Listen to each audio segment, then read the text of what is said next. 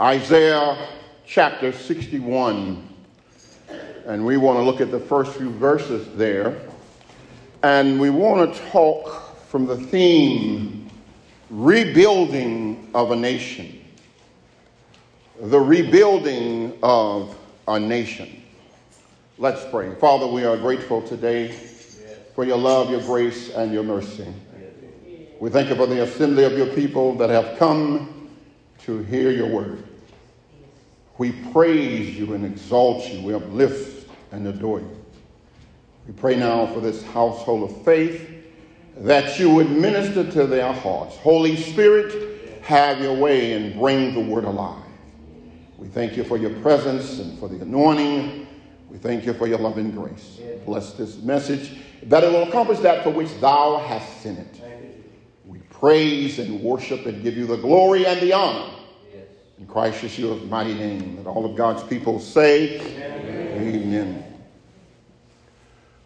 Isaiah chapter 61 The Spirit of the Lord is upon me because he has anointed me to preach the gospel unto the meek. He has sent me to bind up the brokenhearted, to proclaim liberty to the captives, and the opening of prison to them that are bound, to proclaim the acceptable year of the Lord and the day of vengeance of our God, to comfort all that mourn, and to pour unto them that mourn in Zion, to give unto them the beauty for ashes, the oil of joy for mourning, and the garment of praise for the spirit of heaviness, that they may be called trees of righteousness, the planting of the Lord, that he might be glorified. Isaiah writes this chapter, and then it is picked up in the book of Luke, the 14th, the fourth chapter, around the 18th verse. And he talks to the nation of Israel. We talked about Israel last week when I told you about them being in Babylon in captivity. He writes this letter to the nation of Israel. And, and they had many broken experience and they had endured lots of suffering and lots of pain and gone from place to place in the wilderness and no doubt in the captivity for 70 years in Babylon. And Isaiah prophesies what God is about to do for the nation of Israel. He tells this nation that we know that you are lost and you have been suffering and you have been through many trials and tribulations, but God has not forgotten about you. So, so make that introspective and say, God has not forgotten about me. He knows my struggles. He knows my hardships. He knows what I have been through and what I am going through. And he has not forsaken me, nor has he forgotten about me. What causes us to need God to come in and rebuild, reestablish, and restore each and every one of us? You see, the Word of God tells us and shares with us that there are going to be hardships, there are going to be struggles and persecutions, and you're going to suffer and go through, but how do you deal with the sufferings when they occur? What is the answer to overcoming all of life's issues? The Word of God here says Isaiah is prophesying about Christ Himself when He comes on the scene. And it says, Christ will come. And first of all, he will be anointed by the Father. The Holy Spirit descended upon him in the form of a dove. That's the presence, the power, the anointing of God was on his life. And, and he comes to preach the gospel. What is the gospel? The gospel is the good news that there is life in whatever your struggle might be. There is an answer to overcome whatever issue you are experiencing in life.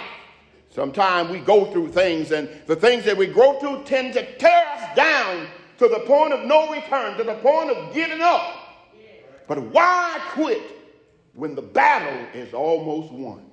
Why stop when you know that there is an answer somewhere All you've got to do is seek the one who gives the answer.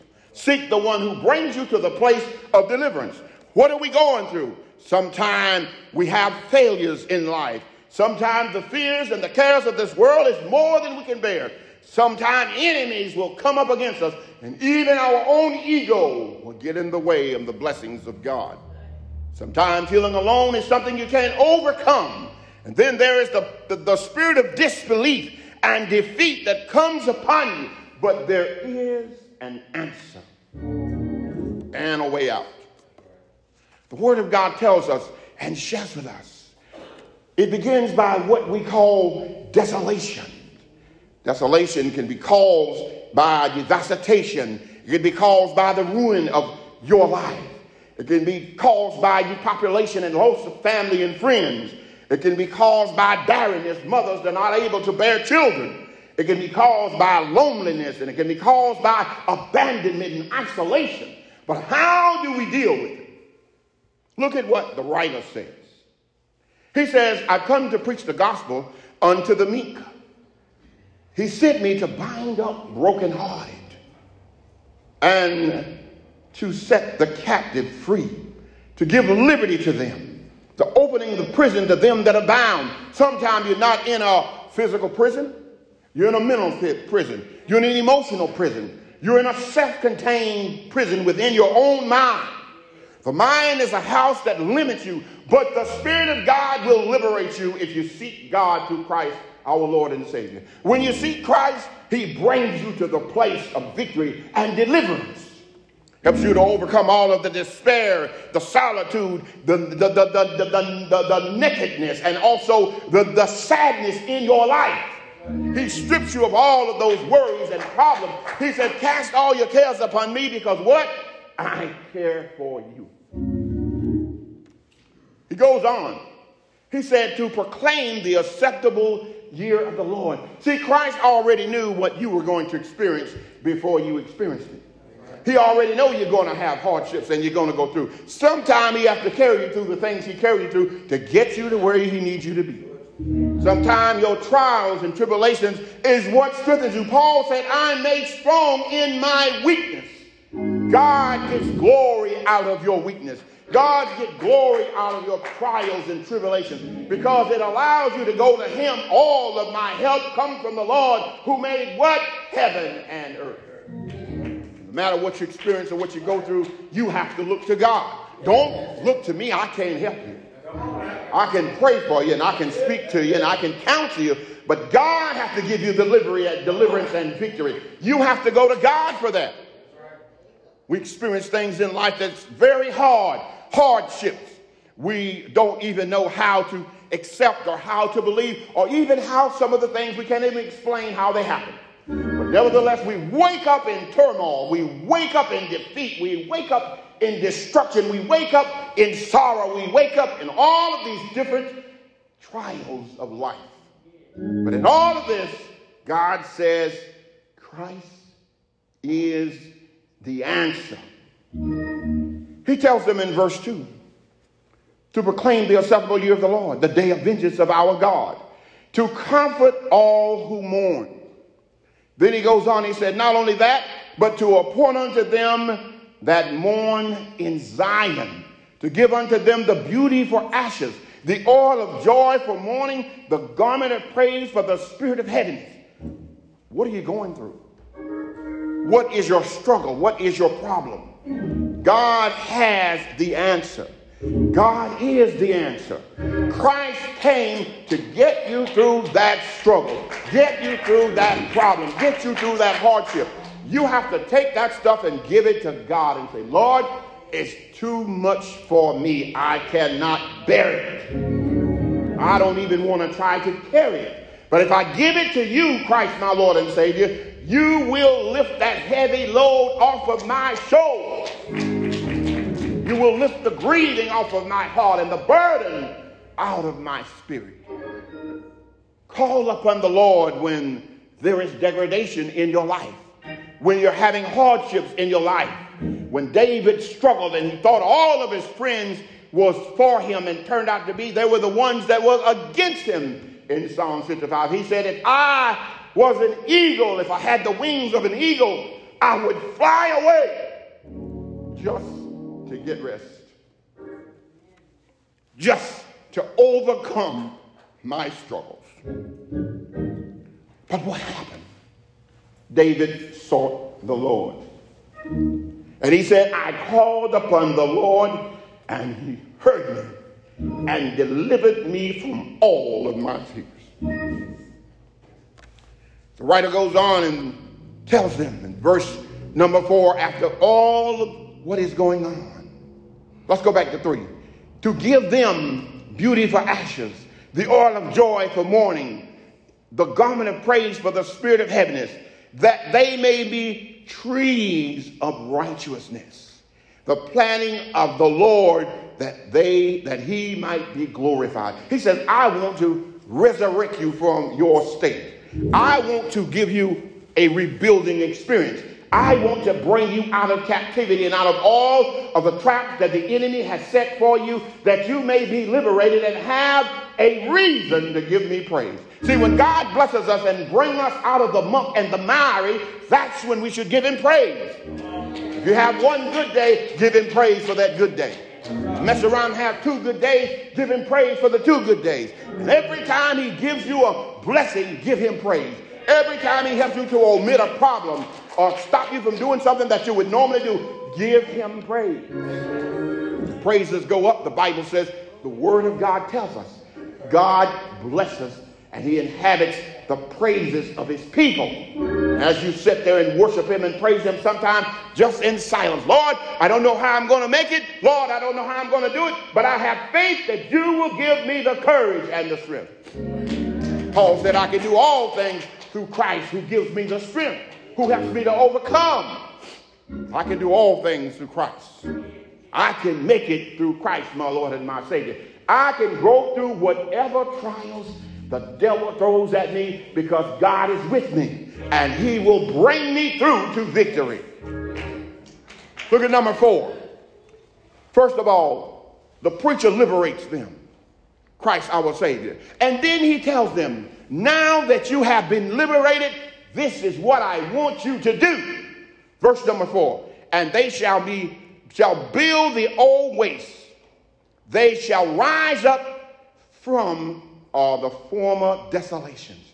They shall repair the waste cities, they are the desolations of many generations. What the people have went through in Israel, God delivered them and brought them through it all.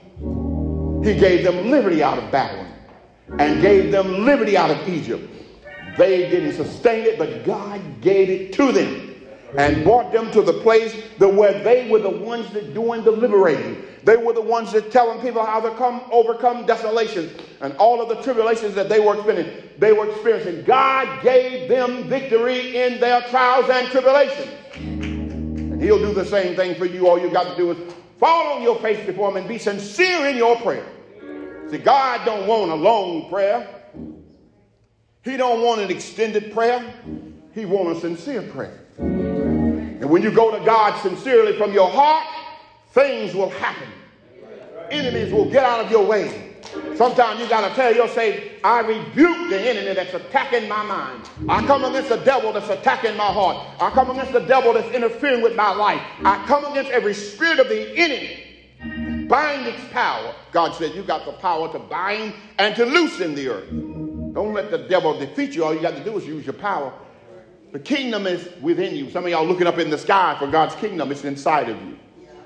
Y'all looking up in the kingdom for help, looking up in the air for help, look up in the air for deliverance, look up in the air for guidance. It's in your heart. This book and your heart. What you need is in your heart. You need to sit down and listen to yourself. Just listen and say, Lord, talk to me. And God will begin through the power of the Holy Spirit to minister to you what you need, not what you want. Sometimes what we need ain't what we want. It ain't good for us. Lord, give me something. No, I really don't want that now. I was looking for something different. But you've got to realize that when God gives you what He gives you, He gives it to you because that is what is good for you at that time. You have to seek him and trust him and rely upon him and call on him, and he will bring you through. Verse 5 says, And the stranger shall stand and feed your flocks. Your sons and the sons of aliens shall be your plowmen and your vine dressers. But ye shall be named the priest of the Most High God. Men shall call you ministers of God. He told Israel, He said, I'm going to bless y'all so good that they're going to think y'all the priests. So they're going to call you ministers. Y'all going to be called the ministers, evangelists, prophets, prophets, pastors, and preachers. They, he said that to the nation. That wasn't to the ones that were elect or to the Levites that were already in that position. He said, I'm going to make all of you that way. So I'm going to make you a priest. They're going to look at you and think you're the priest. You're going to be so blessed. They're going to want to join up with you. But see, first of all, you got to get yourself to deliverance. When you get yourself to that place through the power of the Holy Spirit within you, you'll be a joy, you'll be so happy and so joyous. You shouldn't walk around moping and down and out. I know what it is to struggle. I know what it is to be homeless. I know what it is to go home and flick the light switch and the lights don't come on. I know what it is to walk out of the house and the car going out the driveway.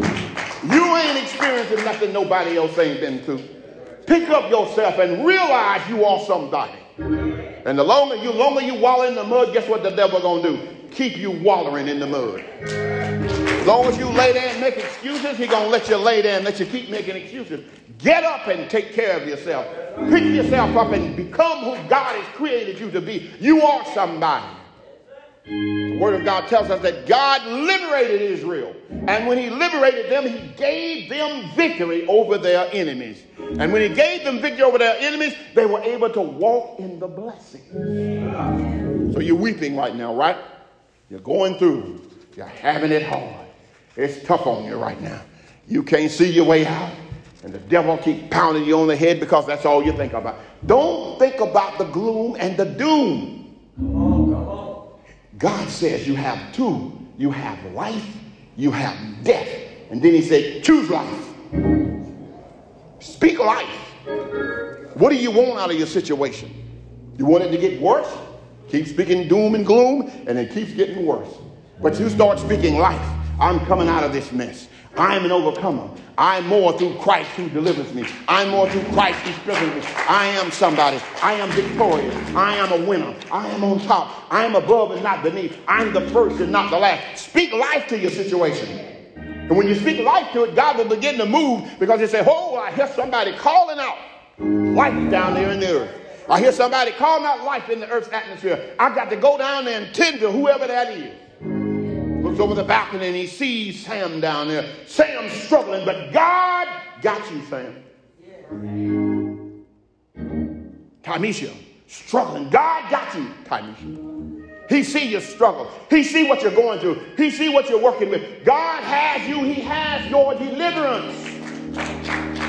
All you got to do is just keep you say, I don't know how it's going to work out. I don't know how it's going to come to pass.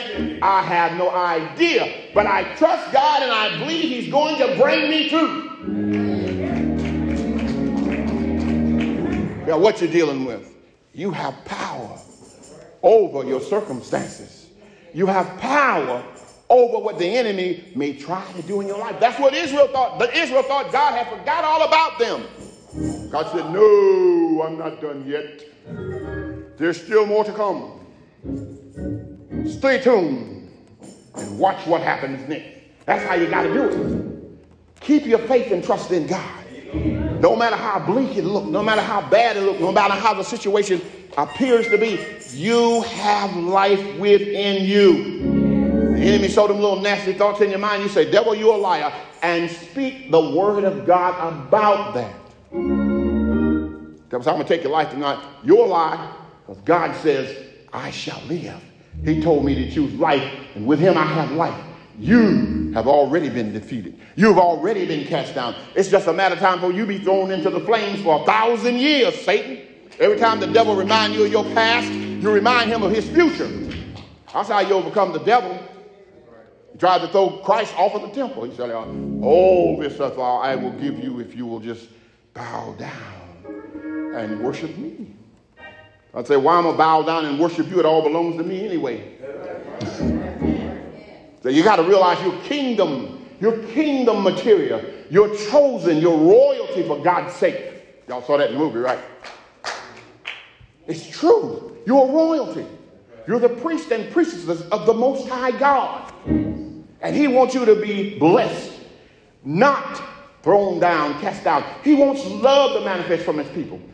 The reason why there's no love in the body of Christ is because nobody talks about love. There's a young lady on, on my uh, social media last night, and she has recently was converted to Christianity.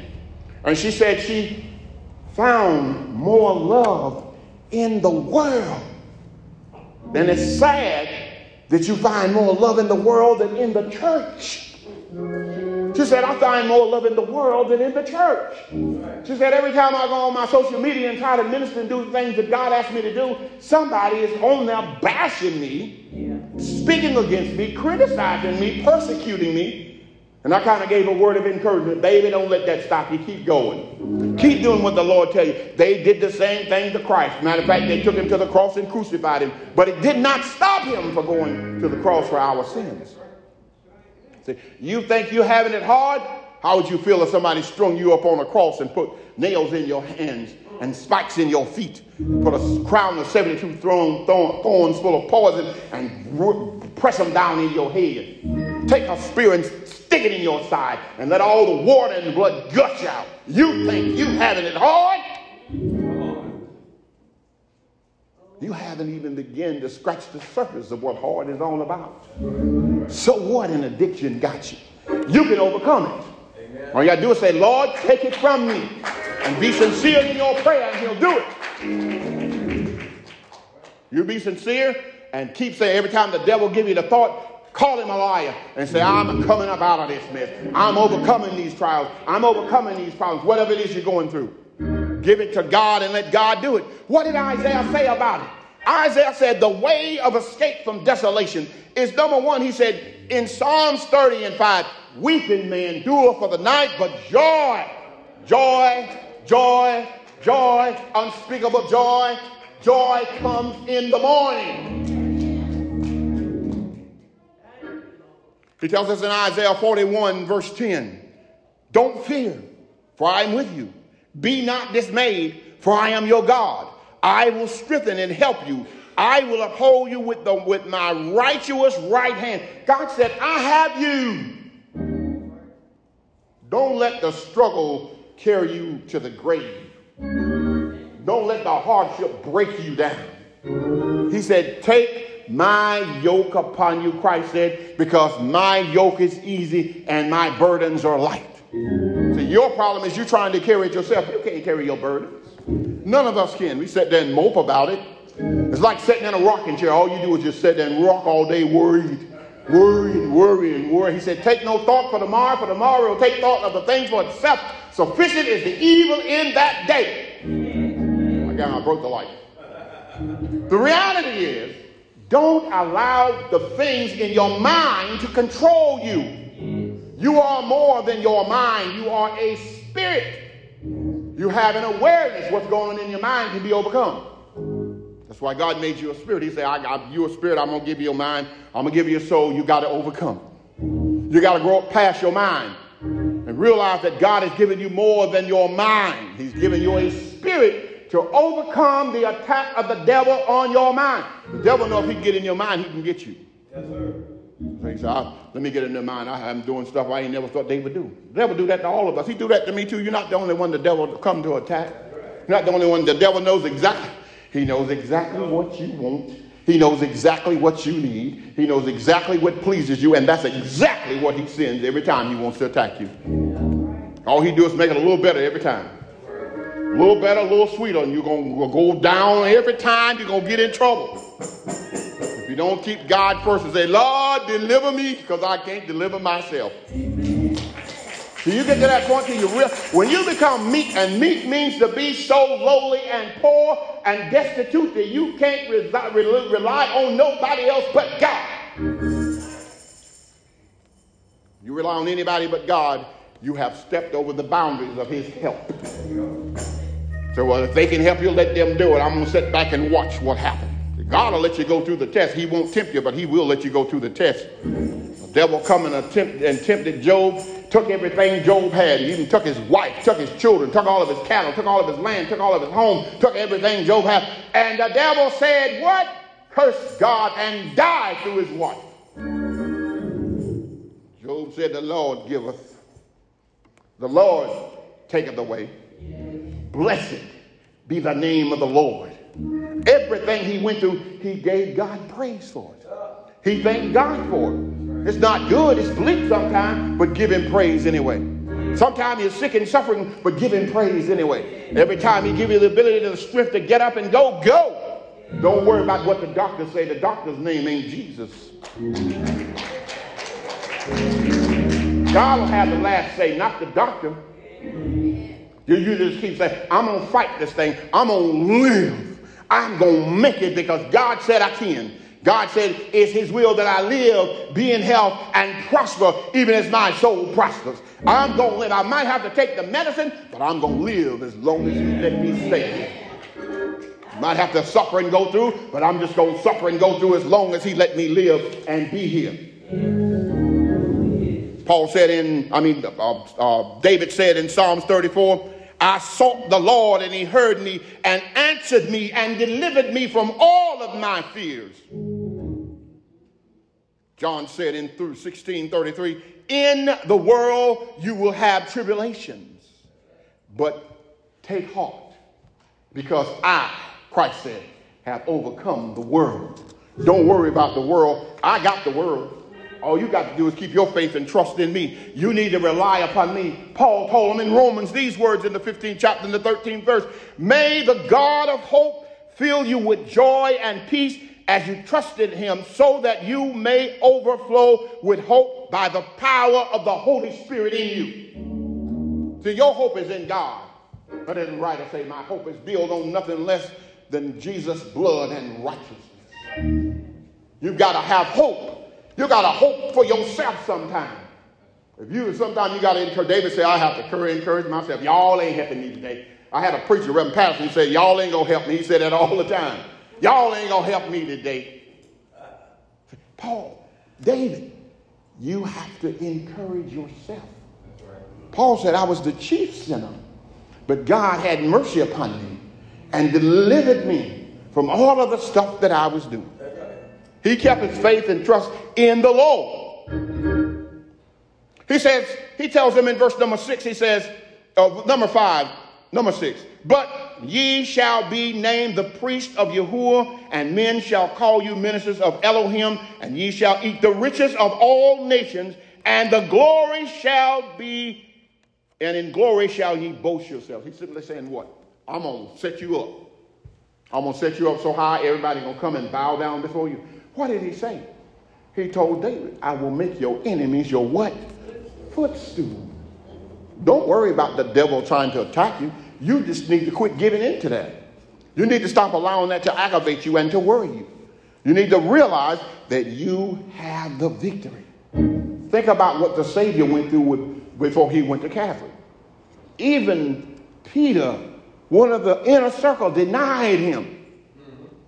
Peter, that Sandra say, Peter, I think I saw you with this, this man. Peter said, No, I don't know him. Peter, I, I, I believe it was you I saw. I've been long ago with him. I told you I don't know him. But, but Peter, Peter got so mad he cursed the man. And he denied Christ three times. But God, what did Christ say when he went to the cross? Lord, forgive them, for they know not what they do. That was Peter's experience. What is your experience? And why are you denying Christ? What is it that's keeping you from believing he will deliver you out of what you're going through? Whatever it is, you need to get that out of the way because that is keeping you from your deliverance. That is keeping you from your victory. How do Christ do it? He first of all restores broken hearts by the word of God through your faith and trust in him. He will restore you. He will rebuild your brokenness, your physical body, your emotions. He will restore your spirit. to the place of righteousness and holiness. And then of all, he will renew you. He said, What? Read the word of God, for there is power, there is presence in the word of God.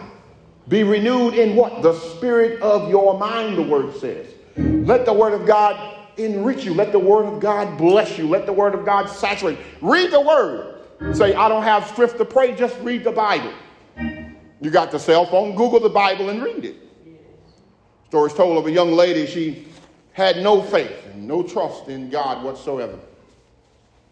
Her husband got saved, put his faith and trust in the Lord, and she wouldn't do it.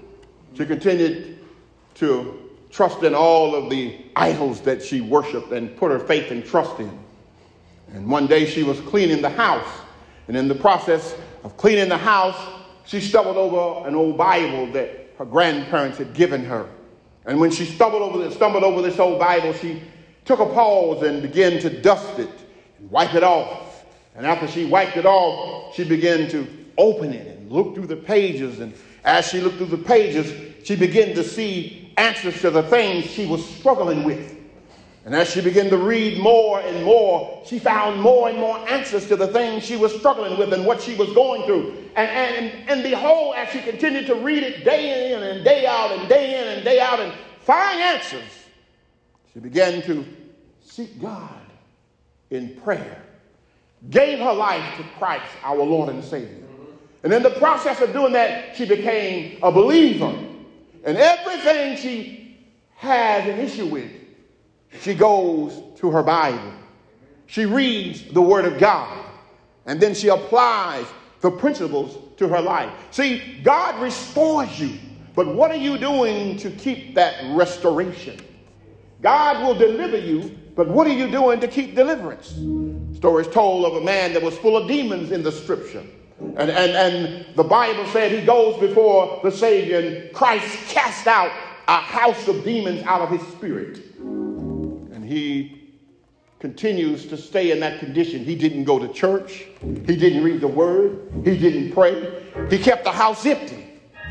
And those devils walked around looking and looking and trying to find deliverance and trying to find somewhere else to go because they needed a house to harbor in to aggravate agitate, agonize, persecute somebody else.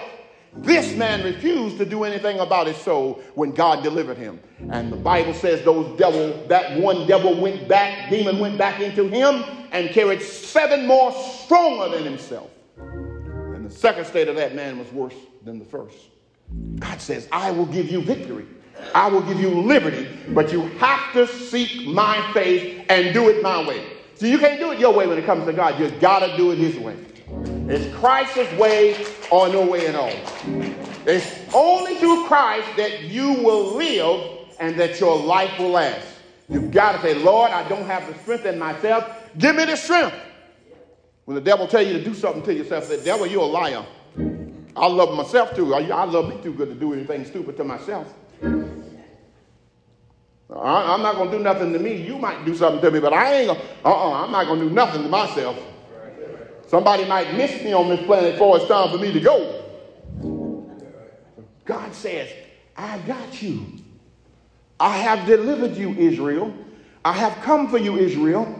He's coming again for the church. He said the last will be first when he comes back. He's going to liberate us and put us in the first position before he comes to the earth. We have to what? Keep our faith and our trust in Him and realize that He is the rebuilder of whatever we're going through, whatever we're struggling with. God will rebuild you. Not only will He rebuild you, He will restore you back to wholeness and completeness. And then He will renew your mind to keep your faith and trust in Him. When He renew you, keep trusting and applying the principles of His Word. When you do that, you find victory in whatever your struggles in life are. Don't worry about who's sitting beside you. Don't worry about what people say about you. Who cares what they said? They talked about Jesus. That didn't stop him. just go on about your business. So what? They don't like what you say. They, they don't like anything anybody say sometimes. Uh, sometimes people don't even like themselves. So you know if they don't like themselves, they certainly ain't going to like you.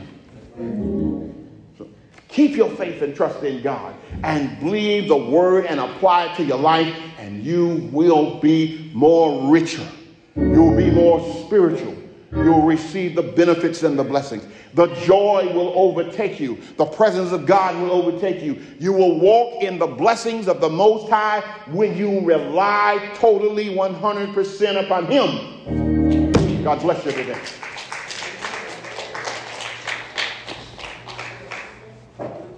Let us stand forward to pray.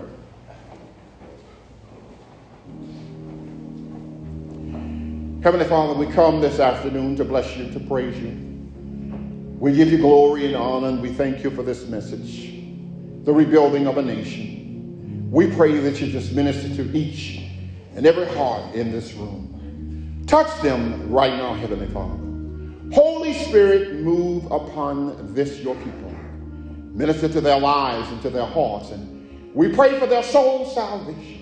If they've not accepted Christ as Lord and Savior, we ask you, let them repent, Holy Spirit, and come to Christ. Give their lives and their hearts to Him that He may make things better for them and move in their lives and give them the liberty that they are seeking. We praise you for this message this morning. Let it go forth and accomplish the purpose for which thou hast sent it. You are the God of the nations. You're the God of liberty. You're the God of victory. You're the majestic one, the holy one, the awesome, loving, unique, proud, and thunderous. You're the God of self existence. And everything we need, we have to go to you for. Meet our every need today, we ask. Bless this household of faith that has come to sit under the gospel, to hear the word of life, liberate them, and minister to their heart. And I speak deliverance bind every power, every devil, every demon that's attacking them. Command it to go and never return in the name of Jesus Yeshua, our mighty God, our anointed Messiah.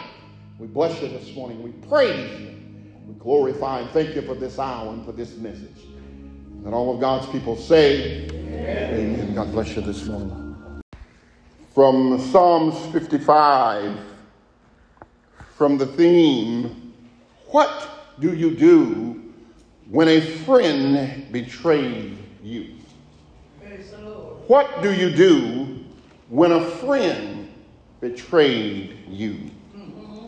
Let's pray. Father, we are grateful this morning. We thank you and give you glory and praise for this day and for this hour. We thank you for your love and your grace and mercy. We come now before these, your people, to decree, declare, and share your word. Rest now to bring back those things that we've already studied and bring them back to our minds, our remembrance, and let this word go forth and minister to every heart under the sound of my voice. We bless you, we praise you, and glorify you in Christ Yeshua's mighty name. Let all of God's people say, Amen. Amen. God bless you today. We find these words Give ear unto my prayer, O God, and hide not thyself from my supplications. Attend unto me and hear me, for I mourn in my complaint, and I make a noise because of the voice of the enemy, because of the oppression of the wicked. For they cast iniquity upon me, and in wrath they hate me. My heart is sore pain within me, and the terror of horror and terror of death is fallen upon me. Fearfulness and trembling are come upon me, and the horror of has overwhelmed me. And I said, Oh, that I had the wings of a dove, for then will I fly away and be at rest. Oh, then will I wander afar off and remain in the wilderness. Selah. I would hasten mine escape from the windy storm and tempest. Destroy, O God, and divide their tongues, for I have seen violence and strife in the city. Day and night they go about it upon the walls thereof. Mischief and also sorrow is in the midst. Yes. Wickedness uh, is in the midst thereof. Deceit and guile depart not from her streets. For it was not my enemy that reproached me then I could have groaned it. Neither was it he that did hated me that magnified himself against me. Then I would have hid myself from him. But it was you, a man mine equal, my guide and mine acquaintance. We took sweet counsel together and walked into the house of Elohim in company. Let death seize upon them and let them go down quick into Sheol. For wickedness is in their dwelling and among them. David writes this psalm. After an experience that he had, many scholars believe it was when Absalom decided to overthrow the kingdom and try to become the king. David, no doubt, had loved his son. Absalom, no earlier, had killed his older brother. And David had been grieving about the death of his older son. And now he comes to this place where Jerusalem is in a hard place at some point, and David has to do the judging of all of the issues that come before him as king. And people began to come before David, and before they could get to David, Absalom, his younger son, would stand at the gate and tell them that the king does not want to hear your complaint. And Absalom would continue to do that and, until he would begin to, to extend his hand instead of oh, when people come to bow before him as a prince, he would shake their hand instead, and he won favor with all of the people of Israel. And then he goes to his father and he said, Father, if you will let me handle the judgment matters, then all of the issues will be handled. And David entrusted this unto Absalom. Absalom later comes to his dad about four years later. He comes to his father and he says, Father, if you'll let me go down to Hebron, I will show them and be a representative of the kingdom there. So he lets him go down to Hebron. And, and, and Absalom goes down to Hebron. And when he gets down there, instead of doing what his father sent him there to do, he goes down there and sets up and tries to take over David's throne and take over the kingdom that God had placed into the hand of David.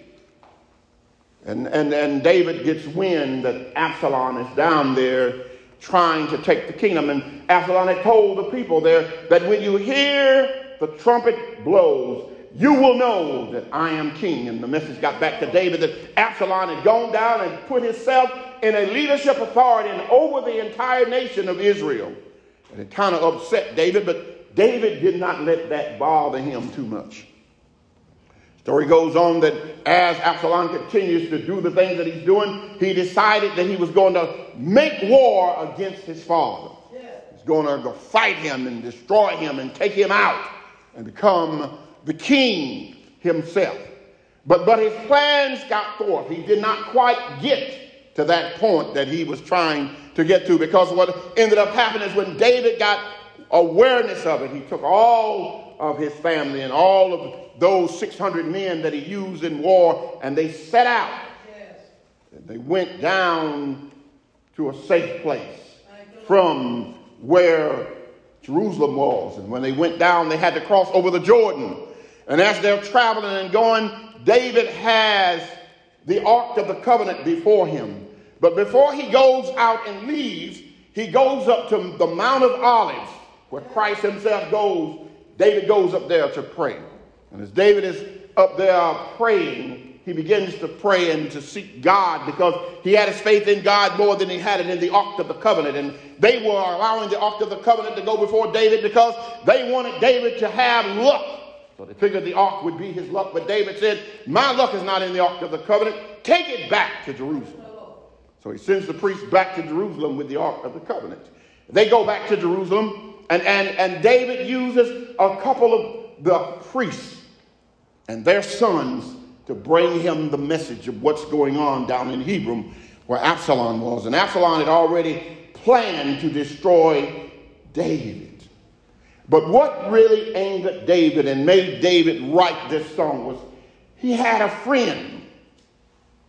And, and, and this friend of his betrayed him. Instead of him working along with David as he always had, he was his friend, he was his counselor. Instead of him doing what he was supposed to do, he decided to go along with what Absalom was doing. David sends him down there to find out what's going on and come back and report it to him. And he goes down and joins along with Absalom. And when he joins along with him, they both decide together to overthrow throw the kingdom of David. And David, no doubt, is not having it. So this psalm's picked up there. He says, Give ear unto my prayer, O Lord. He said, Hide not yourself from my supplication. And then he goes on and says, For I mourn, hear me, for I mourn in my complaint. David was sincere in his complaint because his counselor had decided to turn against him. Now, you work with someone and you're the man's counselor and you give him biblical, spiritual, mental, emotional, and physical instructions all of his life as the king of Israel. And all of a sudden now you turn your back on the king and joins up with his son. And David was a little angry about this. And verse number three says, Because of the voice of the enemy, because of the oppression of the wicked. Now notice he doesn't say enemies plural, but he says the enemy. One person he was talking about. So when you go in some place and somebody say the enemy is among us, you ain't never been there before, then you know they're trying to point you out. And, but David prays unto God and he says, the enemy, because of the oppression of the wicked. See, this had gotten a hold to David so strongly that it began to wear him down and it began to aggravate his conscience and his ability, his cognizance, his ability to function and to think. This had begin to worry David. Sometimes we get in a place in life where things begin to worry us, things begin to trouble us, and we don't know what to do or where to turn. God is always going to be the answer for whatever you experience and go through in life. No matter where you are in life, look to God, for He is the one that will give you the victory and help you to overcome. David goes on and he says, because of the voice of the enemy, because of the oppression of the wicked, for they cast iniquity upon me, and in wrath they hate me. Imagine you the king, and the king has gotten to the place where he has to go to the Mount of Olives, take off his shoes and walk in the dirt, and go before the King of Kings and the Lord of Lords, and pour out his heart because of one person. Not many, just one individual that created all of this havoc and this problem for him. Let's go a little bit further and see what it says. Verse number says, For my heart is sore pain within me, and the terror of death is fallen upon me. David said it aggravated me so much it's like a woman in travail, like a woman is getting ready to have birth. And the birth pains are so strong that it's about to take her out. Her heart fails. It stops when the child is born, then it rekindles and continues to beat. David said this thing was so aggravating upon him that it was just like a woman that was about to give birth. That's how bad the sorrow and the pain was upon him. And sometimes people can aggravate you to that point to where there's sorrow in your heart. But God says, don't worry about it. David knew where to go, but do we know where to go this morning? When the enemy raises their nasty head, when the serpent is trying to take you out, do you know that you can go to God and find the answer and find deliverance over the enemy and over the attack of Satan? David goes on in this particular complaint and he says, Fearfulness and trembling are come upon me, and the horror has overwhelmed me. Now just think, you don't fear God, but there's an individual that has done you so wrong that you are actually afraid of them. Now, David didn't have a fear of God, he had a relationship with God. But he went to God because he knew God can take care of the problem. Whenever somebody do you wrong, take it to the Lord. He'll take care of the problem. Somebody mistreat you, take it to the Lord. He'll, he'll take care of the problem. He will fix whatever the enemy is trying to do to you. He will reconcile it. After a while, they'll begin to suffer and wonder what the world's going on. They begin to fall apart. All everything around them will fall apart. And they'll be wondering, what's going on? I haven't done anything wrong. But David kept silent. He only talked to God about what he was going through and what he was experiencing. He even continued to love Absalom even though Absalom was engaged in this. He, he continued to love him, continued to care about his son. Let's go a little bit further.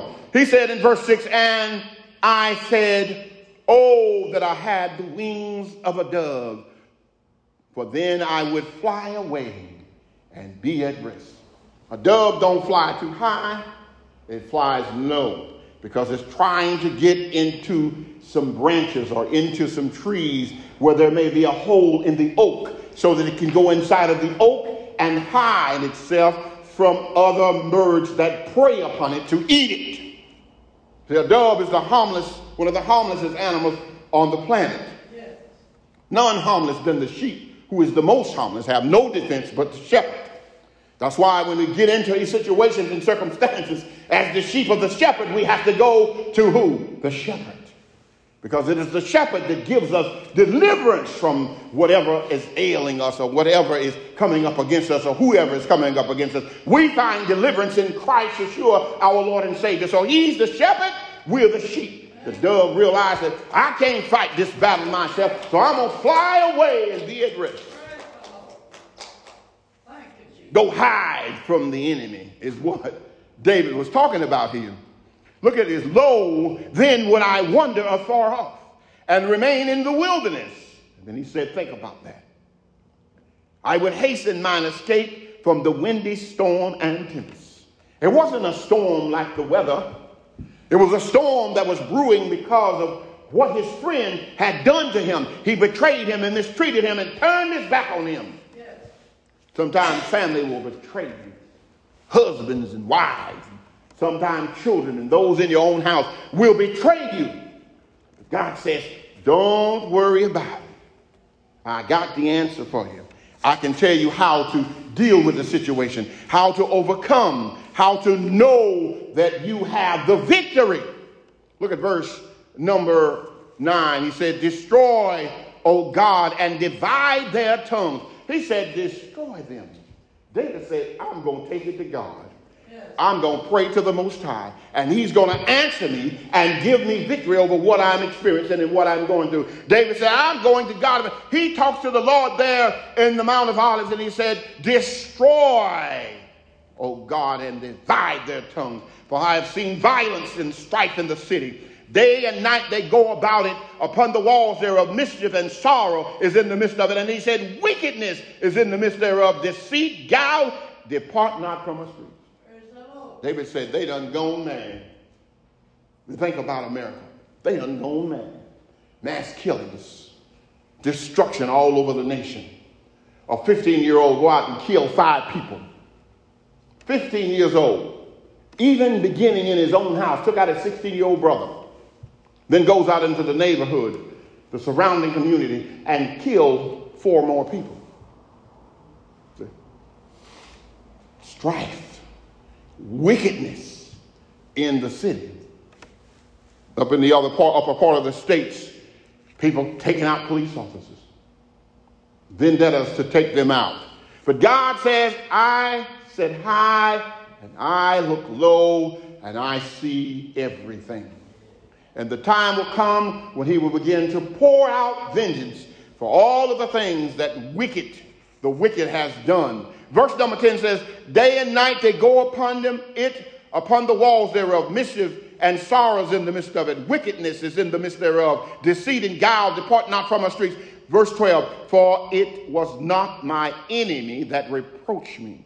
Then I could have groaned it. In other words, if it was a real enemy, I could have bared it.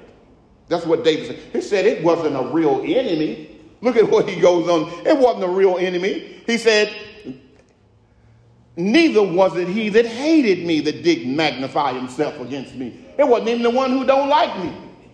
Sometimes you get you find better peace in the world than you find in the church. I told you that last week about the young lady that said she was trying to minister and trying to share the gospel on her social media page, and everybody, all the Christians, was attacking her. The church was coming up against her. It was the body of Christ the one who's supposed to be giving you support, giving you encouragement, asking you to be sustained, they were the ones coming up attacking you. You preaching the gospel, trying to tell people about the goodness of God, and, and then the ones who you're supposed to be helping can't get the help for those who are jealous and, and interfering in what God has told you to do. And that's what it is. They don't have a following, so they come on your page and mess with your followers. I can't have it, so I'm going to corrupt it all. That's how the devil works. See, some people can be used as instruments of the devil. The devil don't have to be inside of you to use you. Yes, he will. All he got to do is just whisper something in your ear and you take it and run with it. Did you hear about that? No, girl, tell me about it. Wait a minute, I got to call Susan. Susan, I got to call Michelle. Michelle, I got to call Rose. I hope I ain't calling nobody's name. But that's how it is. The devil get you plant a seed and that seed just go on and on and on and on and on and on. Yeah, yeah. That's what David said. They are acting silly. They're acting crazy. They're messing up. Then he goes on and says, he says, then in the rest of verse 12, I would have hid myself from him, but it was you, a man my equal, my guide, and my acquaintance. We took sweet counsel together and walked into the house of God in company. The counsel, the one that was closest to David, other than his wife, was the one who had betrayed him yes. and went down and joined with his son Absalom. Said David was hurt emotionally, mentally, broken in heart because the man he put the most confidence in had let him down. But that's the thing about it. We have to remember we cannot put confidence in people. We have to keep our confidence and our trust in the Lord. And when we do that, God will give us the victory every time. When we put our faith and trust in people, guess what? God will even move them out of the way. Since you want to put your faith and trust in them, I got something for you. He'll just send them on down the road and let you lay you, let you linger there and see how you're gonna work it out. Because we have to go to God with everything. Look at what David says. David said in verse 15, Let death seize upon them and let them go down quick into hell. And let them go down quick. And he said, Let them go fast. David wanted the wickedness to stop immediately. He wanted it stopped. He said, he goes, verse 16 says, As for me, what? I will call upon the Lord. I'm going to call upon you, Lord. I'm going to put my faith and trust in you. David says, he tells them how to deal with these issues, how to overcome when somebody is mistreating you, how to overcome when somebody is doing you wrong. David said, I have the answer. I found the answer. I know. Look at verse 16 again. I will call upon God, and the Lord shall what? Save me. When the enemy attacks, all you got to do is call upon the Lord. The enemy come up against you, just seek the Lord. He will deliver you. Then he says, evening and morning and at noon, I will what? Pray and cry out loud, and he shall hear my voice. David said, I'm not going to stop talking to God until he hear me. I'm not going to stop calling upon his name until he hear me. I'm not going to stop. I'm not going to stop. I'm not going to stop. I'm going to keep praying. I'm going to keep asking. I'm going to keep trusting. I'm going to keep believing. I'm going to keep seeking. I'm going to keep waiting until God gives me the answer. When he answers me, then I know I ain't got nothing to worry about. David already knew that God was going to deliver him. He wasn't worried about being delivered. He already knew.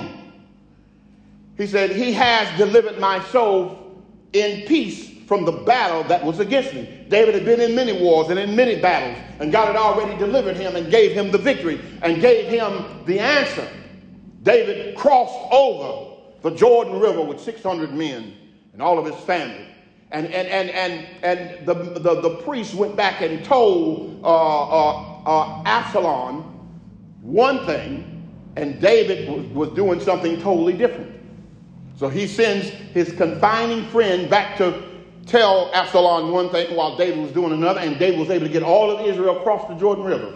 David got across there and set up, divided his army into three parts, and surrounded Absalom. And, and, and the story goes on when David had done this, Absalom decided to come and attack David and try to take David out and take the throne. And in the process, the war began. And, and, and, and the council, first of all, had done so wrong, he went home himself, got his house in order, and hanged himself. That was the one David confided in. God took him out first. And David had gave the army instructions, don't do the young man he was talking about, Absalom, his son. He said, don't do him no harm. Even all he had done, David still loved him. He said, don't do him no harm. Reality is, Absalom and they're fighting, and the war is going on. Absalom had this real thick hair. It was so thick that he wore about five pounds or more, and he would shave about that much off of it every year. But at this battle, he had plenty of hair on his head. And they're going down the battle, and he's riding on a mule. And as he's riding on this mule, he runs under an oak tree, and his hair got stuck in the oak tree, and the horse run out from under him. And he's hanging there. And then one of the soldiers went and took three spears and pierced him through his heart and killed him. Why? Because he came up against the king. because God had revenge, whether you're a son or not. God says, What? Touch not the anointed. The king was anointed to the office that God had called him to. And he said, Don't touch the king. Don't come up against the king because I'm going to mess you up for messing with the king. And even though Absalom prayed that prayer, he knew the results. Even though he didn't want to accept the results, the story is told that Absalom's now dead and the war's over and David's army gets the victory. And when David's army gets the victory, they send messengers back. One was on foot running faster than the other. Two of them went back. One got there and they told David, he said, God bless you. Glory to the kingdom. We won the victory. David asked him, he said, What about the young man? He said, I don't know about the young man. Then he sees another one come running. He comes in and he says, Give God the glory. King, we won the victory. The king says, What about the young man? And the second messenger tells him, The young man perished, along with all of the other enemies that came up against the kingdom and against the king. And David was sorrowful because he knew it was Absalom that had been killed in the battle. But God gave David revenge. God gave David victory. Look at verse 19. It says, God shall hear and afflict them, even he that abides of old, because they have no not they have no changes. Therefore they fear not what? God. See, when people come up against you and try to fight you and you're a child of God, they don't fear God because if they feared God, they wouldn't mess with you. See, when the enemy tries to attack you, they don't re- realize I'm a child of God. He's only going to put up with so much of your mess, and then he's going to take you out. You ain't got to do nothing to him. David didn't bother Absalom. He didn't even question what he was doing. He just told him to keep him informed of what was going on. He sent messengers to watch. He sent priests down there to watch. He said, there's, there's confidants down there to watch. And he said, just watch him and tell me what he's doing. I'll do the rest. And God kept his messenger informed, kept the king informed. And when the king got the message, he knew what to do. And God got the revenge. And look at the rest of this verse. It says, And he has put forth his hands against such as be at peace with him. He has broken his covenant. His words of his mouth were smoother than butter but war was in his heart. His words were softer than oil, yet they were what? Drawn swords. See, Absalom and the council of David thought they had it all figured out. But David prayed this prayer. And when David prayed this prayer, God answered him. God gave him the victory. What is it that you're experiencing this morning? What is it that you're going through this morning that you need for God to give you the victory? Yes. He says, Come before me. Bring your problem or your concern before me in prayer. Then he said, Cast your burdens upon the Lord, and he shall what? Sustain you. He said, I have never suffered the righteous to be moved. He will watch over you, he will keep you, he will protect you. David found security and protection in his relationship with God. Even though he was hurting, even though he was going through, he found deliverance in his relationship with God. David was able to be sustained because God kept him in the midst of what he was going through. Even though he was suffering, even though he was heartbroken, God kept him. Sometimes you have to go through, but God will keep you. You may lose a spouse, but God will give you strength to overcome. I have a friend of mine, her son's laying at the point of death in hospice, and I just continued to pray. I said, I'm going to pray for you. His life has been lived. We all know that. But I'm going to pray and keep you uplifted that God will give you strength during this time. And if it's His will to do the miraculous and work a miracle, so be it. But my God said, pray for you. You need prayer. You need prayer. When a mother is getting ready to bury her 24 25 year old son, she needs prayer. Because that is tragic when it comes to that point.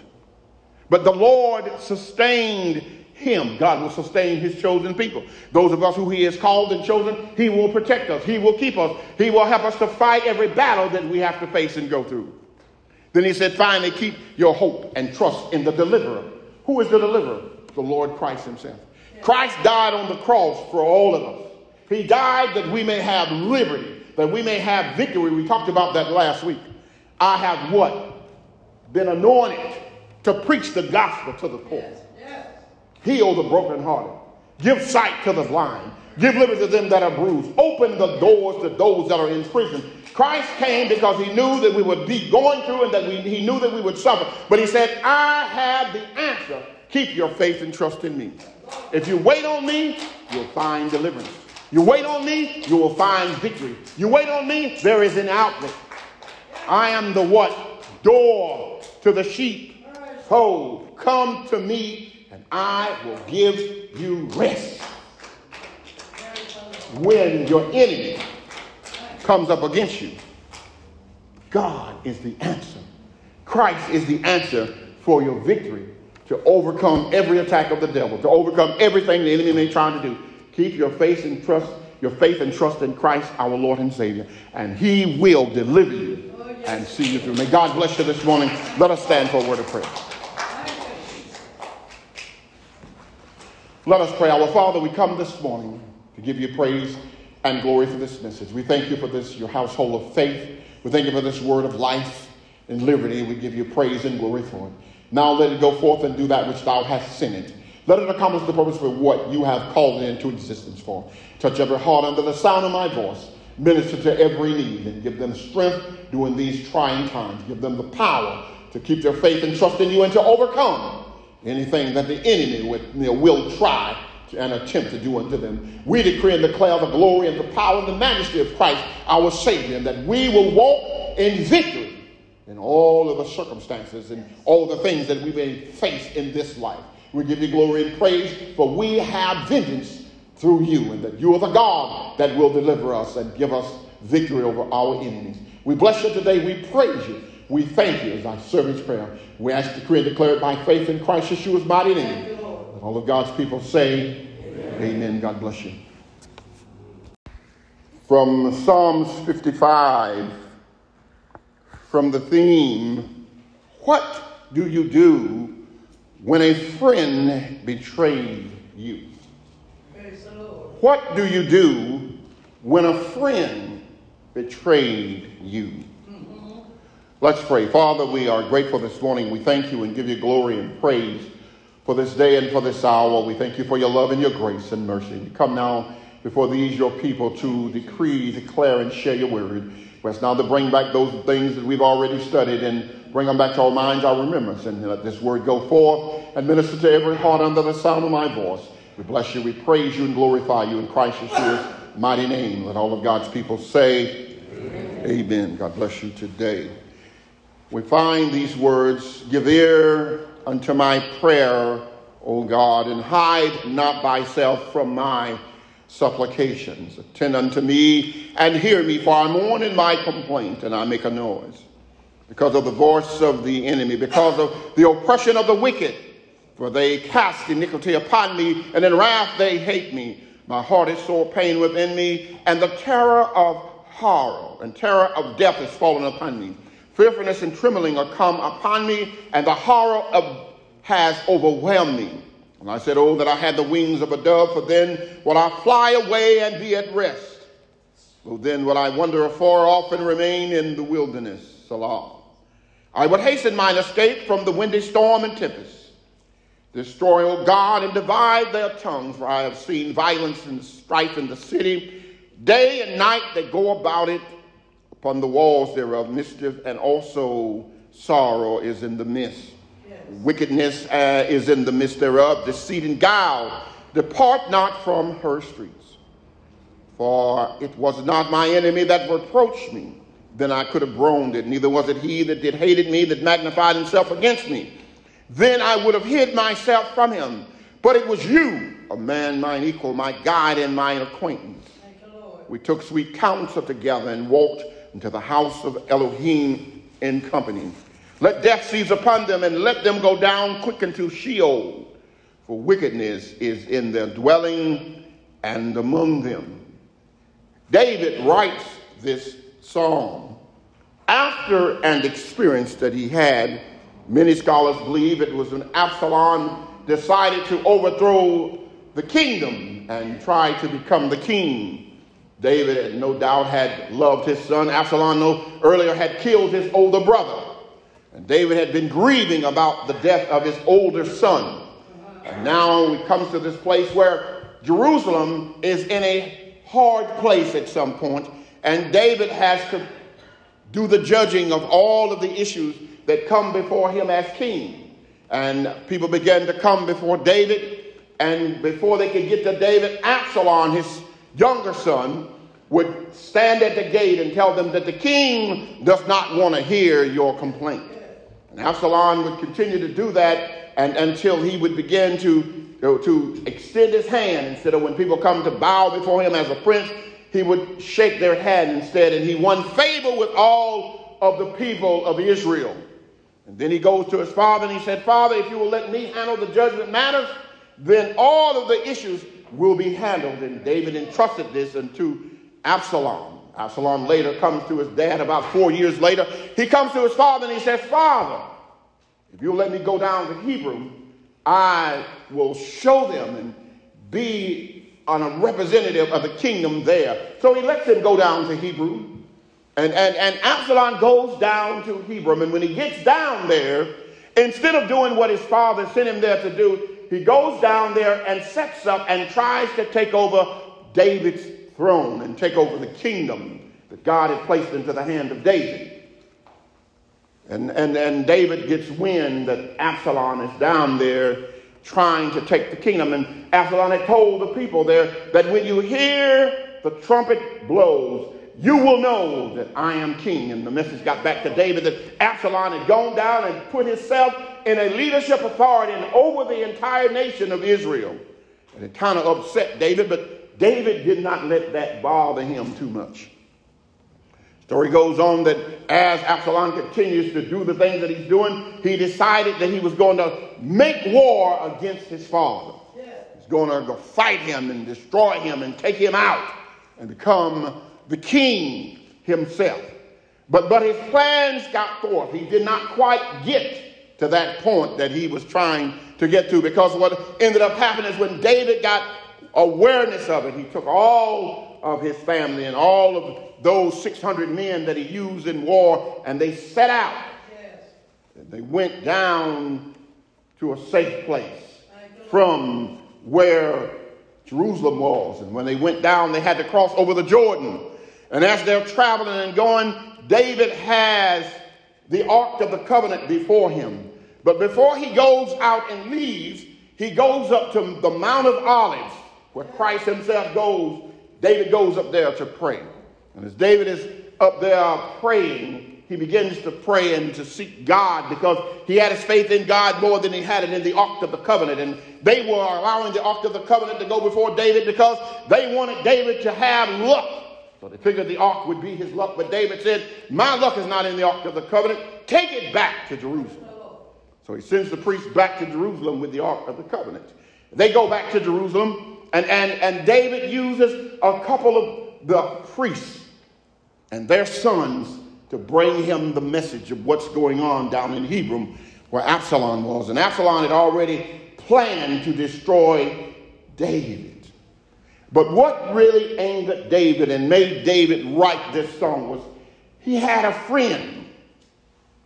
And, and, and this friend of his betrayed him. Instead of him working along with David as he always had, he was his friend, he was his counselor.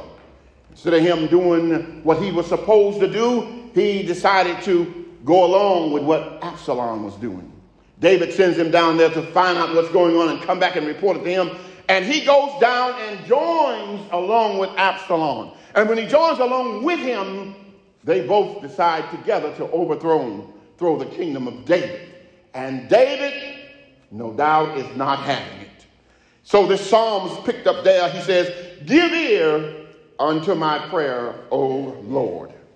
He said, Hide not yourself from my supplication. And then he goes on and says, For I mourn, hear me, for I mourn in my complaint. David was sincere in his complaint because his counsel had decided to turn against him. Now, you work with someone and you're the man's counsel and you give him biblical, spiritual, mental, emotional, and physical instructions all of his life as the king of Israel. And all of a sudden now you turn your back on the king and joins up with his son. And David was a little angry about this. And verse number three says, Because of the voice of the enemy, because of the oppression of the wicked. Now notice he doesn't say enemies plural, but he says the enemy. One person he was talking about. So when you go in some place and somebody say the enemy is among us, you ain't never been there before, then you know they're trying to point you out. And, but David prays unto God and he says, the enemy, because of the oppression of the wicked. See, this had gotten a hold to David so strongly, and it began to wear him down, and it began to aggravate his conscience and his ability, his cognizance, his ability to function and to think. This had begun to worry David. Sometimes we get in a place in life where things begin to worry us, things begin to trouble us, and we don't know what to do or where to turn. God is always going to be the answer for whatever you experience and go through in life. No matter where you are in life, look to God, for He is the one that will give you the victory and help you to overcome. David goes on and he says, because of the voice of the enemy, because of the oppression of the wicked, for they cast iniquity upon me, and in wrath they hate me. Imagine you the king, and the king has gotten to the place where he has to go to the Mount of Olives, take off his shoes and walk in the dirt, and go before the King of Kings and the Lord of Lords, and pour out his heart because of one person. Not many, just one individual that created all of this havoc and this problem for him. Let's go a little bit further and see what it says. Verse number says, For my heart is sore pain within me, and the terror of death is fallen upon me. David said it aggravated me so much it's like a woman in travail. Like a woman is getting ready to have birth. And the birth pains are so strong that it's about to take her out. Her heart fails. It stops when the child is born, then it rekindles and continues to beat. David said this thing was so aggravating upon him that it was just like a woman that was about to give birth. That's how bad the sorrow and the pain was upon him. And sometimes people can aggravate you to that point to where there's sorrow in your heart. But God says, don't worry about it. David knew where to go, but do we know where to go this morning? When the enemy raises their nasty head, when the serpent is trying to take you out, do you know that you can go to God and find the answer and find deliverance over the enemy and over the attack of Satan? David goes on in this particular complaint and he says, Fearfulness and trembling are come upon me, and the horror has overwhelmed me. Now just think, you don't fear God, but there's an individual that has done you so wrong that you are actually afraid of them. Yes, yes. Now, David didn't have a fear of God, he had a relationship with God. But he went to God because he knew God can take care of the problem. Whenever somebody do you wrong, take it to the Lord. He'll take care of the problem. Somebody mistreat you, take it to the Lord. He'll, he'll take care of the problem. He will fix whatever the enemy is trying to do to you. He will reconcile it. After a while, they'll begin to suffer and wonder what the world's going on. They begin to fall apart. All everything around them will fall apart. And they'll be wondering, what's going on? I haven't done anything wrong. But David kept silent. He only talked to God about what he was going through and what he was experiencing. He even continued to love Absalom even though Absalom was engaged in this. He, he continued to love him, continued to care about his son. Let's go a little bit further. He said in verse 6, And I said, Oh, that I had the wings of a dove, for then I would fly away and be at rest. A dove don't fly too high, it flies low because it's trying to get into some branches or into some trees where there may be a hole in the oak so that it can go inside of the oak and hide itself from other birds that prey upon it to eat it. The dove is the harmless, one of the harmlessest animals on the planet. Yes. None harmless than the sheep, who is the most harmless, have no defense but the shepherd. That's why when we get into these situations and circumstances, as the sheep of the shepherd, we have to go to who? The shepherd. Because it is the shepherd that gives us deliverance from whatever is ailing us or whatever is coming up against us or whoever is coming up against us. We find deliverance in Christ Yeshua, our Lord and Savior. So he's the shepherd, we're the sheep. The dove realized that I can't fight this battle myself, so I'm going to fly away and be at rest. Go hide from the enemy, is what David was talking about here. Look at this. Lo, then would I wander afar off and remain in the wilderness. And then he said, Think about that. I would hasten mine escape from the windy storm and tempest. It wasn't a storm like the weather, it was a storm that was brewing because of what his friend had done to him. He betrayed him and mistreated him and turned his back on him. Yes. Sometimes family will betray you, husbands and wives, sometimes children and those in your own house will betray you. God says, don't worry about it. I got the answer for you. I can tell you how to deal with the situation, how to overcome, how to know that you have the victory. Look at verse number nine. He said, Destroy, O God, and divide their tongues. He said, Destroy them. David said, I'm going to take it to God I'm going to pray to the Most High, and He's going to answer me and give me victory over what I'm experiencing and what I'm going through. David said, I'm going to God. He talks to the Lord there in the Mount of Olives, and he said, Destroy, O God, and divide their tongues. For I have seen violence and strife in the city. Day and night they go about it. Upon the walls thereof, mischief and sorrow is in the midst of it. And he said, Wickedness is in the midst thereof. Deceit, guile, depart not from us. David said, they done gone mad. Think about America. They done gone mad. Mass killings, destruction all over the nation. A 15 year old go out and kill five people. 15 years old, even beginning in his own house, took out his 16 year old brother, then goes out into the neighborhood, the surrounding community, and killed four more people. Strife wickedness in the city. Up in the other part, upper part of the states, people taking out police officers, vendettas to take them out. But God says, I sit high and I look low and I see everything. And the time will come when he will begin to pour out vengeance for all of the things that wicked, the wicked has done Verse number 10 says, Day and night they go upon them, it upon the walls thereof, mischief and sorrows in the midst of it, wickedness is in the midst thereof, deceit and guile depart not from our streets. Verse 12, for it was not my enemy that reproached me. Then I could have groaned it. In other words, if it was a real enemy, I could have bared it. That's what David said. He said it wasn't a real enemy. Look at what he goes on. It wasn't a real enemy. He said, Neither was it he that hated me that did magnify himself against me. It wasn't even the one who don't like me. Sometimes you get you find better peace in the world than you find in the church. I told you that last week about the young lady that said she was trying to minister and trying to share the gospel on her social media page, and everybody, all the Christians, was attacking her. The church was coming up against her. It was the body of Christ the one who's supposed to be giving you support, giving you encouragement, asking you to be sustained, they were the ones coming up attacking you. You preaching the gospel, trying to tell people about the goodness of God, and, and then the ones who you're supposed to be helping can't get the help for those who are jealous and interfering in what God has told you to do. And that's what it is. They don't have a following, so they come on your page and mess with your followers. I can't have it, so I'm going to corrupt it all. That's how the devil works. See, some people can be used as instruments of the devil. The devil don't have to be inside of you to use you.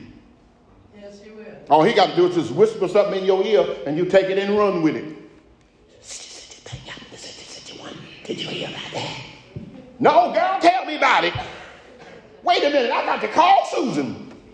Susan, I got to call Michelle. Michelle, I got to call Rose. I hope I ain't calling nobody's name in here. But that's how it is. The devil get he plant a seed and that seed just go on and on and on and on and on and on. Yeah, yeah. That's what David said. They are acting silly, they're acting crazy. They're messing up. Then he goes on and says, he says, then in the rest of verse 12, I would have hid myself from him, but it was you, a man my equal, my guide, and my acquaintance. We took sweet counsel together and walked into the house of God in company. The counsel, the one that was closest to David, other than his wife, was the one who had betrayed him yes. and went down and joined with his son Absalom. Say, David was hurt emotionally, mentally, broken in heart because the man he put the most confidence in had let him down. But that's the thing about it. We have to remember we cannot put confidence in people. We have to keep our confidence and our trust in the Lord. And when we do that, God will give us the victory every time. When we put our faith and trust in people, guess what? God will even move them out of the way. Since you want to put your faith and trust in them, I got something for you. He'll just send them on down the road and let you lay you, let you linger there and see how you're gonna work it out. Because we have to go to God with everything. Look at what David says. David said in verse 15, Let death seize upon them and let them go down quick into hell and let them go down quick. And he said, let them go fast. David wanted the wickedness to stop immediately. He wanted it stopped. He said, he goes, verse 16 he says, As for me, what? I will call upon the Lord. I'm going to call upon you, Lord. I'm going to put my faith and trust in you. David says, he tells them how to deal with these issues, how to overcome when somebody is mistreating you, how to overcome when somebody is doing you wrong. David said, I have the answer. I found the answer. I know. Look at verse 16 again. I will call upon God, and the Lord shall what? Save me. When the enemy attacks, all you got to do is call upon the Lord. The enemy come up against you, just seek the Lord. He will deliver you. Then he says, evening and morning and at noon, I will what? Pray and cry out loud, and he shall hear my voice. David said, I'm not going to stop talking to God until he hear me. I'm not going to stop calling upon his name until he hear me. I'm not going to stop. I'm not going to stop. I'm not going to stop. I'm going to keep praying. I'm going to keep asking. I'm going to keep trusting. I'm going to keep believing. I'm going to keep seeking. I'm going to keep waiting until God gives me the answer. When he answers me, then I know I ain't got nothing to worry about. David already knew that God was going to deliver him. He wasn't worried about being delivered. He already knew. He said, He has delivered my soul in peace from the battle that was against me. David had been in many wars and in many battles, and God had already delivered him and gave him the victory and gave him the answer. David crossed over the Jordan River with 600 men and all of his family. And, and, and, and, and the, the, the priest went back and told uh, uh, uh, Absalom one thing, and David was, was doing something totally different. So he sends his confining friend back to tell Absalom one thing while David was doing another, and David was able to get all of Israel across the Jordan River. David got across there and set up, divided his army into three parts, and surrounded Absalom. And, and, and the story goes on when David had done this, Absalom decided to come and attack David and try to take David out and take the throne. Uh-huh. And in the process, the war began. And, and, and, and the counselor, first of all, had done so wrong, he went home himself, got his house in order, and hanged himself. That was the one David confided in. God took him out first. And David had gave the army instructions, don't do the young man he was talking about, Absalom, his son. He said, don't do him no harm. Even all he had done, David still loved him. He said, don't do him no harm. Reality is, Absalom and they are fighting, and the war is going on.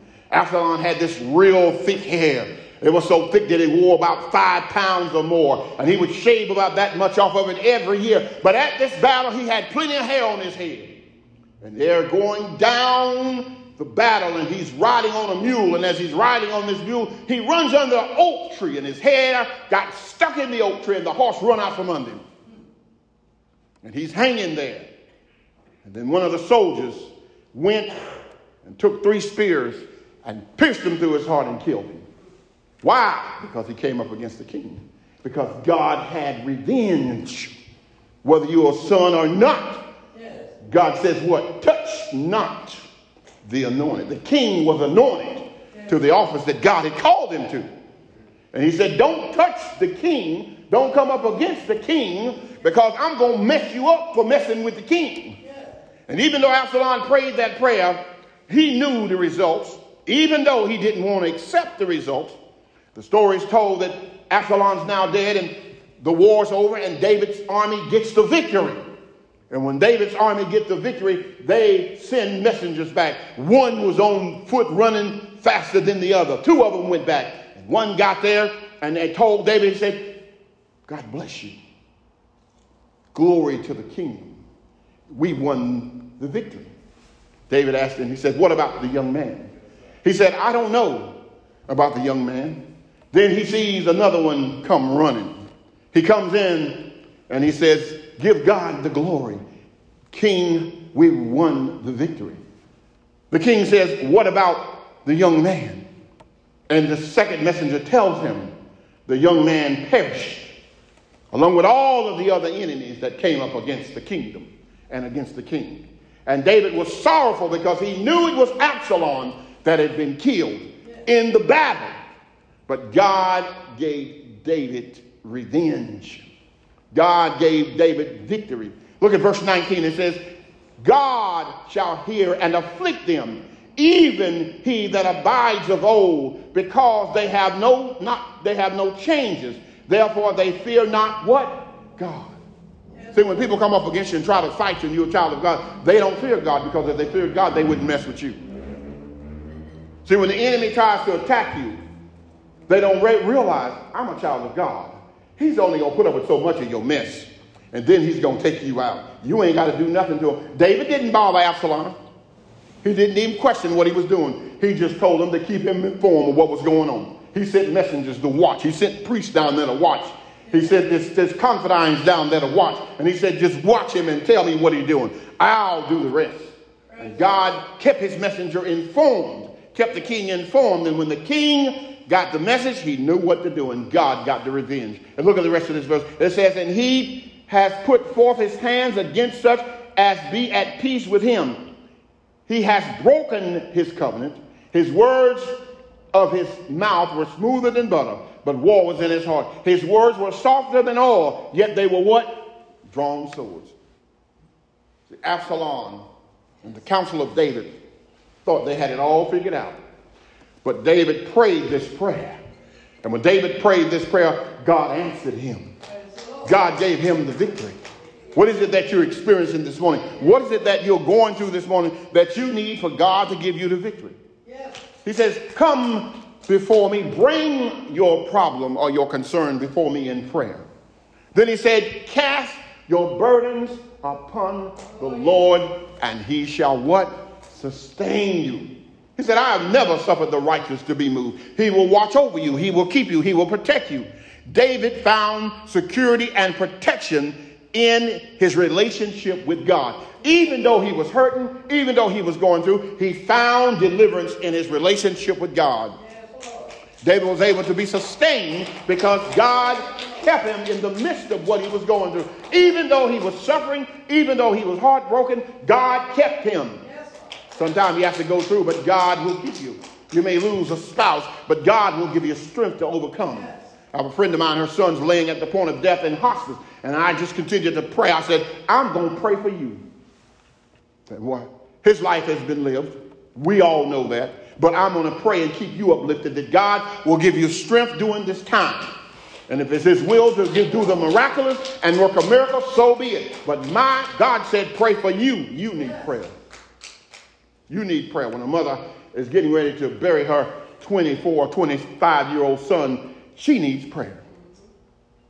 Because that is tragic when it comes to that point. But the Lord sustained him. God will sustain his chosen people. Those of us who he has called and chosen, he will protect us. He will keep us. He will help us to fight every battle that we have to face and go through. Then he said, finally, keep your hope and trust in the deliverer. Who is the deliverer? The Lord Christ himself. Christ died on the cross for all of us. He died that we may have liberty that we may have victory. We talked about that last week. I have what? Been anointed to preach the gospel to the poor. Heal the brokenhearted. Give sight to the blind. Give liberty to them that are bruised. Open the doors to those that are in prison. Christ came because he knew that we would be going through and that we, he knew that we would suffer. But he said, I have the answer. Keep your faith and trust in me. If you wait on me, you'll find deliverance. You wait on me, you will find victory. You wait on me, there is an outlet. I am the what? Door to the sheep. Ho, come to me, I will give you rest. When your enemy comes up against you, God is the answer. Christ is the answer for your victory to overcome every attack of the devil, to overcome everything the enemy may try to do. Keep your faith and trust, your faith and trust in Christ, our Lord and Savior, and He will deliver you and see you through. May God bless you this morning. Let us stand for a word of prayer. Let us pray. Our Father, we come this morning to give you praise and glory for this message. We thank you for this, your household of faith. We thank you for this word of life and liberty. We give you praise and glory for it. Now let it go forth and do that which thou hast sent it. Let it accomplish the purpose for what you have called it into existence for. Touch every heart under the sound of my voice. Minister to every need and give them strength during these trying times. Give them the power to keep their faith and trust in you and to overcome anything that the enemy you know, will try and attempt to do unto them. We decree and declare the glory and the power and the majesty of Christ, our Savior, and that we will walk in victory in all of the circumstances and all the things that we may face in this life. We give you glory and praise, for we have vengeance through you, and that you are the God that will deliver us and give us victory over our enemies. We bless you today. We praise you. We thank you as our servant's prayer. We ask to decree and declare it by faith in Christ Yeshua's mighty name. All of God's people say, Amen. Amen. God bless you.